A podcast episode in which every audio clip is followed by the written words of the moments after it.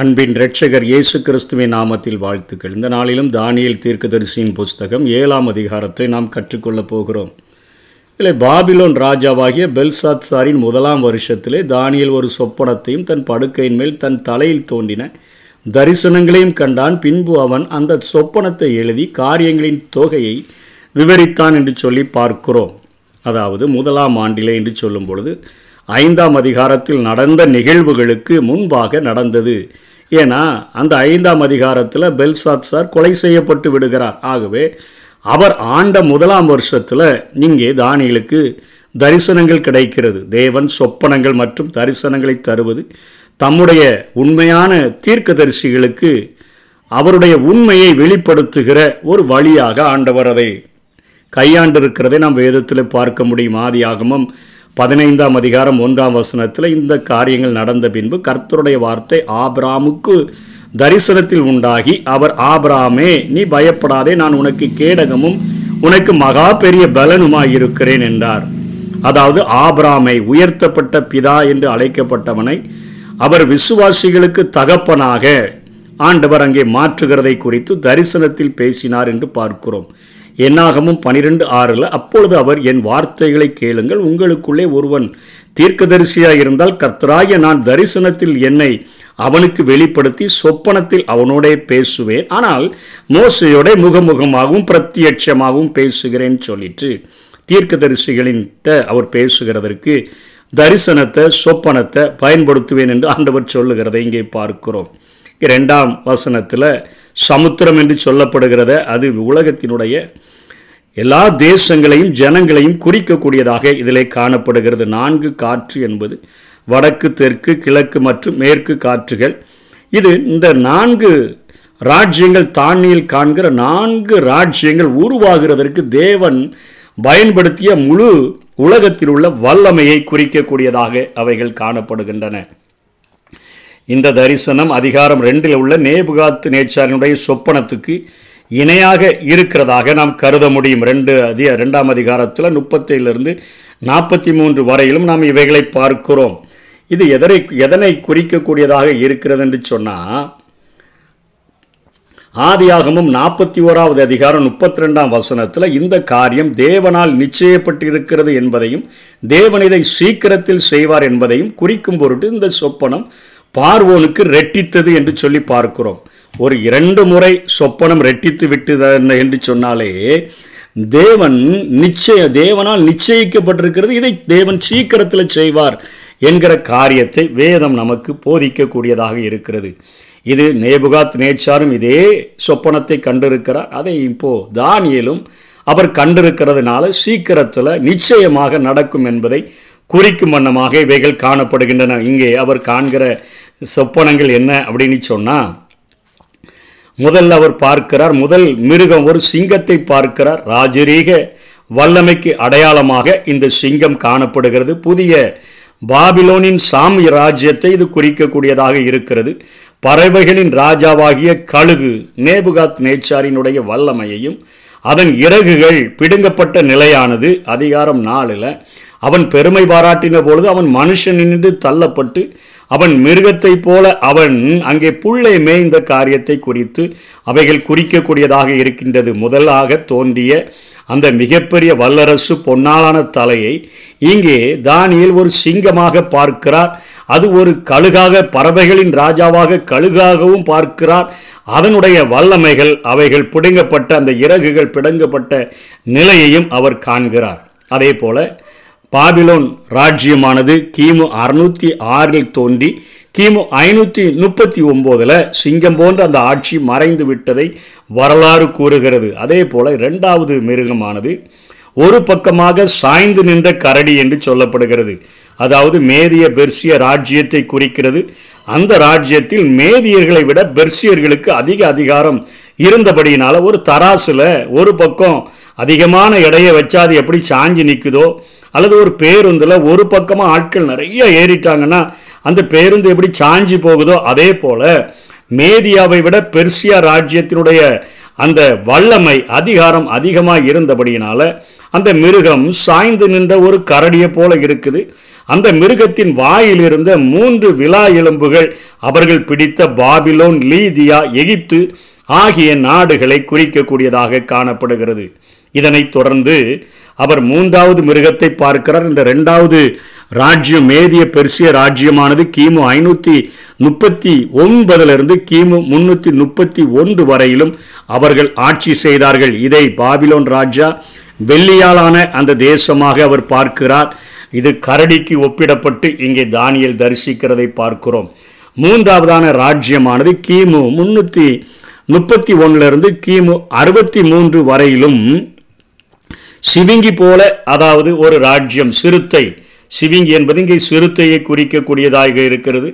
பலனுள்ளதும் வேகமாக ஓடக்கூடியதுமாக இருக்கக்கூடிய மிருகம். இது மலகா அலெக்சாண்டரின் சாம்ராஜ்யத்தையும் அவனது வேகமான வெற்றிகளையும் இவைகள் குறிக்கக்கூடியதாக இருக்கின்றன. அந்த நான்கு தலைகளும் அவன் மறித்த பின் அவனது சாம்ராஜ்யங்களிலிருந்து உருவான நான்கு ராஜ்யங்களை குறிக்கிறது. அவன் ஒரே ராஜ்யமாக கிரேக்க பேரரசாக இருந்தான். அவனுடைய மரணத்திற்கு பின்பாக இங்கே இவர் நான்கு தலைகளை மூன்றா மூன்றாவது மிருகத்தில் பார்க்கிறார்.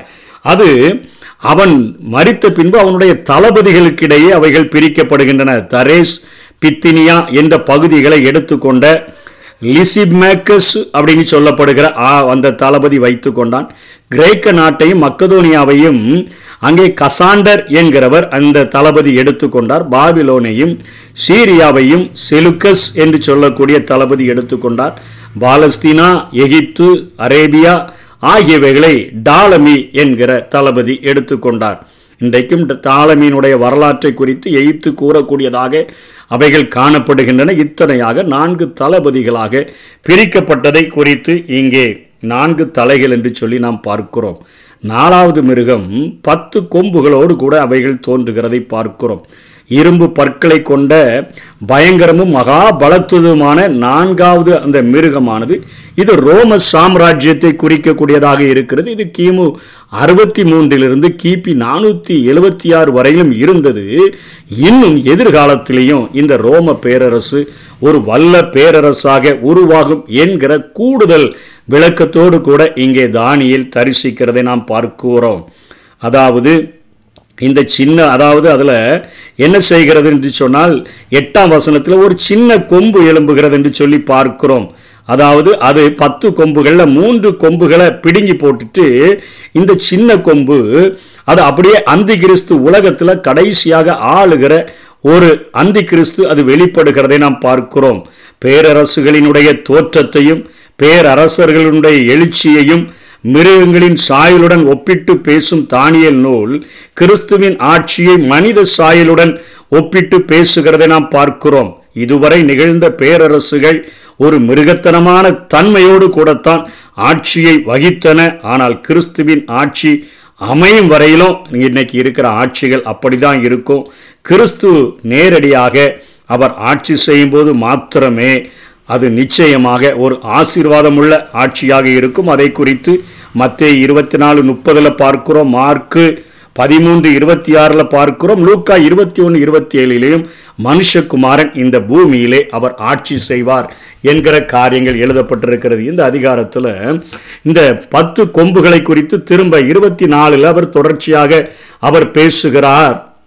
இருபத்தி மூணுல நாலாம் மிருகம் பூமியிலே உண்டாகிற நாலாவது ராஜ்யம் அது எல்லா ராஜ்யங்களை பார்க்கிலும் வேறாய் இருந்தது பூமியை எல்லாம் பட்சித்து அதை மிதித்து அதை நொறுக்கி போடும் அந்த பத்து கொம்புகள் என்னவென்றால் அந்த ராஜ்யத்திலே எழும்பும் பத்து ராஜாக்களாம். அவர்களுக்கு பின்பு வேறொருவன் எழும்புவான். அவன் முந்தினவர்களை பார்க்கிலும் வேறாயிருந்து மூன்று ராஜாக்களை தாழ்த்தி போட்டு உன்னதமானவருக்கு விரோதமாக வார்த்தைகளை பேசி உன்னதமானவருடைய பரிசுத்தவான்களை ஒடுக்கி காலங்களையும் பிராணமா பிரமாணங்களையும் மாற்ற நினைப்பான். அவர்கள் ஒரு காலமும் காலங்களும் அரை காலமும் செல்லு மட்டும் அவன் கையில் ஒப்பு கொடுக்கப்படுவார்கள் என்று சொல்லி அங்கே சொல்லப்படுகிறதை பார்க்கிறோம். இது எதை குறிக்குது? பின்னாட்களில் இதே ரோம பேரரசு மீண்டும் வல்லரசாக எழும்பும் பொழுது இந்த உலகம் முழுவதிலும் ஒரே நாணயம் என்று கொண்டு வரும்படியான முயற்சிகள் எடுக்கப்பட்டு பத்து நாடுகள் அதிலே அவர்கள் அவர்கள் ஒப்புரவாகி சைனிட்டு அதில் மூன்று நாடுகள் அவர்கள் தள்ளப்பட்டு அந்த அந்தி கிறிஸ்து அவன் ஆட்சி செய்வான். இந்த ஏழு நாடுகளும் தங்களுடைய ஆட்சி பொறுப்பை அந்த மிருகத்தினுடைய கைகளிலே அந்த அந்தி கிறிஸ்துவின் இடத்துல கொடுத்துவிடும். அதைத்தான் நாம் வெளிப்படுத்துவதிலே அறுநூற்றி அறுபத்தி ஆறு என்று படிக்கிறோம். அதனுடைய இலக்கத்தை அதை கணக்கு பார்த்து கொள்ள கடவன் என்று சொல்லப்படுகிறத பதினெட்டு டிஜிட் இருக்கக்கூடிய நம்பர். இந்த உலகத்தில் அவனுடைய ஆட்சி இருக்கும் பொழுது பதினெட்டு லக்கத்திற்குள்ளாக இந்த உலகத்தின் மக்கள் தொகையை நாம் அடக்கி விடலாம் அப்படிப்பட்ட ஒரு சிப்பானது மாற்றப்பட்டு ஒரே நாணயம் ஒரே வணிகம் என்கிற இஇசி என்கிற காரியத்தை ரோம் தலைமையாக கொண்டு அது செயல்படும். அது உன்னதமானவருக்கு விரோதமாக வார்த்தைகளை பேசி உன்னதமானவருடைய பரிசுத்தவான்களை அது ஒடுக்கக்கூடியதாக இருக்கும். இது உபத்திரவ காலம் மகா உபத்திரவ காலங்களை குறிக்கக்கூடியதாக இருக்கிறது. அதற்கு பின்பாகத்தான் ஒன்பதாம் வசனத்தில் அவர் காண்கிறபடி நடக்கிறது நான் பார்த்து கொண்டிருக்கிறையில் சிங்காசனங்கள் வைக்கப்பட்டது நீண்ட ஆயுசுள்ளவர் வீற்றிருந்தார். அவருடைய வஸ்திரம் உறைந்த மலையைப் போலவும் அவருடைய சிரசின் மயிர் வெண்மையாகவும் பஞ்சை போல துப்புரவாகவும் இருந்தது. அவருடைய சிங்காசனம் அக்னி ஜுவாலையும் அதன் சக்கரங்கள் எரிகிற நெருப்புமாயிருந்தது. இது தேவனை குறிக்கிறது. சிங்காசனங்கள் வைக்கப்பட்டு நீண்ட ஆயுசுள்ளவர் என்கிறவர் அவருடைய வஸ்திரத்தை பார்த்தா பனிக்கட்டி போல இருக்குது அவருடைய தலைமயிரானது வெண்மையா பஞ்சை போல துப்புரவா இருக்குது. அவருடைய சிங்காசனம் அக்னி ஜுவாலையாகவும் அதனுடைய சக்கரங்கள் எரிகிற நெருப்புனா ஒருவரும் சேரக்கூடாத ஒளியில் வாசம் பண்ணுகிற அந்த தேவனை தானியல் தரிசித்து அவரால் முடிந்த அளவிற்கு இந்த விளக்கத்தை அவர் எழுதுகிறதை பார்க்கிறோம். அக்கினி நதி அவர் சந்ததியிலிருந்து புறப்பட்டு ஓடினது. இது நியாய தீர்ப்பை குறித்து பேசுகிறது. பின்பாகத்தான் ஜீவ நதி புறப்பட்டு ஓடும். இப்பொழுது அக்கினி நதி அவர் சந்ததியிலிருந்து புறப்பட்டு ஓடினது. ஆயிரம் ஆயிரம் பேர் அவரை சேவித்தார்கள். கோடான கோடி பேர் அவருக்கு முன்பாக நின்றார்கள் என்று பார்க்கிறோம். நியாய சங்கம் உட்கார்ந்தது புஸ்தகங்கள் திறக்கப்பட்டது. இன்றைக்கு அழைக்கப்பட்டவர்கள் அநேகர் தெரிந்து கொள்ளப்பட்டவர்களோ சிலர் என்பது போல ஆயிரம் ஆயிரம் பேர் அவரை சேவித்தார்கள். ஆனால் கோடாகோடி பேர் அவருக்கு முன்பாக நியாய தீர்ப்பை பெற்றுக்கொள்ளும்படியாக நின்றார்கள் என்று தானியல் தரிசிக்கிறதை பார்த்தோ பார்க்கிறோம். அப்பொழுது நான் பார்த்தேன் நான் பார்த்து கொண்டிருக்கையில் அந்த கொம்பு பெருமையான பேச்சுகளை பேசினது நிமித்தம் அந்த மிருகம் கொலை செய்யப்பட்டது. பீஸ்ட் கொலை செய்யப்பட்டு அதன் உடல் அழிக்கப்பட்டு எரிகிற அக்கினிக்கு ஒப்பு கொடுக்கப்பட்டது என்று சொன்னால் நரகத்தில் அது தள்ளப்பட்டது. மற்ற மிருகங்களுடைய ஆளுகையோ என்றால் அவைகளை விட்டு நீக்கப்பட்டது. ஆனாலும் அவைகளுக்கு காலமும் சமயமும் ஆக மட்டும் அவைகள் உயிரோடு இருக்கும்படி கட்டளையிடப்பட்டது. கள்ள தீர்க்கதரிசியும் மிருகமும் கடல்ல தள்ளப்படுது. ஆனா பழைய பாம்பாகிய சாத்தானை எப்படி பாதாளத்தில் கட்டி வைக்கிறாரோ அதற்கென்று ஒரு காலங்கள் கொடுத்து ஆயிரம் ஆண்டுகள் அது கட்டப்பட்டிருக்க வேண்டும் என்கிறதை இவர் பார்க்கிறார். அந்த நேரத்தில் பதிமூன்றாம் வசனத்தில் ராத் தரிசனங்களிலே நாம் பார்த்து கொண்டிருக்கையில் இதோ மனுஷகுமாரனுடைய சாயலான ஒருவர் வானத்து மேகங்களுடனே வந்தார். அவர் நீண்ட ஆயுசுள்ளவர் இடமட்டும் வந்து அவர் சமீபத்தில் கொண்டு வரப்பட்டார். சகல ஜனங்களும் ஜாதியாரும் பாசைக்காரரும் அவரையே சேவிக்கும்படி அவருக்கு கர்த்தத்துவமும் மகிமையும் ராஜரீகமும் கொடுக்கப்பட்டது. அவருடைய கர்த்தத்துவம் நீங்காத நித்திய கர்த்தத்துவம் அவருடைய ராஜ்யம் அழியாததுமா இருக்கும். இது என்ன குறிக்கிறதுன்னு சொன்னா எப்படி சங்கீதம் ரெண்டாம் அதிகாரத்தில் ஆண்டவர் அங்கே இயேசு கிறிஸ்துவை குறித்து சொல்லப்படுகிறதோ அந்த காரியங்கள் இங்கே கொடுக்கப்படுகின்றன. சகல ஜாதிகளை ஆளுகிற சகல தேசங்களை ஆளுகிற சகல பாசைக்காரர்களை ஆளுகிற காரியங்கள் இங்கே இயேசு கிறிஸ்துவுக்கு கொடுக்கப்படுகிறதை நாம் பார்க்கிறோம். சங்கீதம் ரெண்டு எட்டில் என்னை கேளும் அப்பொழுது ஜாதிகளை உமக்கு சுதந்திரமாகவும் பூமியின் எல்லைகளை உமக்கு சொந்தமாகவும் கொடுப்பேன் என்று சொன்னப்பட்டபடி இங்கே ஆண்டவராகிய இயேசு கிறிஸ்து ஆளுகையை பெறக்கூடியவராக இருக்கிறதை பார்க்கிறோம். மேகங்களுடனே வருகிறார். நீண்ட ஆயுசுள்ளவர் அருகில அந்த அக்கினி ஜுவாலை போன்ற சிங்காசனத்தில் அமர்ந்திருக்கிறவருடைய அருகில அவர் ஒருவரே கொண்டு போக விட முடியும். அவருடைய கர்த்தத்துவம் தான் நீங்காத கர்த்தத்துவம். அவருடைய ராஜ்யம் அழியாததுமாய் இருக்கும். அப்படிப்பட்ட உன்னதமானவர் அங்கே ஆட்சி செய்கிறதை குறித்து இந்த அதிகாரத்திலே தானியல் தரிசனம் பார்க்கிறதை பார்க்கிறோம். இந்த ஆயிரம் வருட அரசாட்சிக்கு முன்பாக மீண்டும் நாம் நினைவு கூற வேண்டும். ரகசிய வருகை சபை எடுத்துக்கொள்ளப்படுகிற நாட்கள். அதில் நம்ம எடுத்துக்கொள்ளப்பட்டோம் என்று சொன்னால் நிச்சயமாக மத்திய ஆகாயத்தில் அவரோடு கூட எடுக்கப்பட்டு என்றென்றைக்கும் அவரோடு கூட நாம் வாசம் பண்ணுவோம். அதற்கென்று நாம் வாஞ்சிப்போம். ஆண்டவர் தாமே அப்படிப்பட்ட கிருபைகளை நமக்கு தந்தருள்வாராக. ஆமே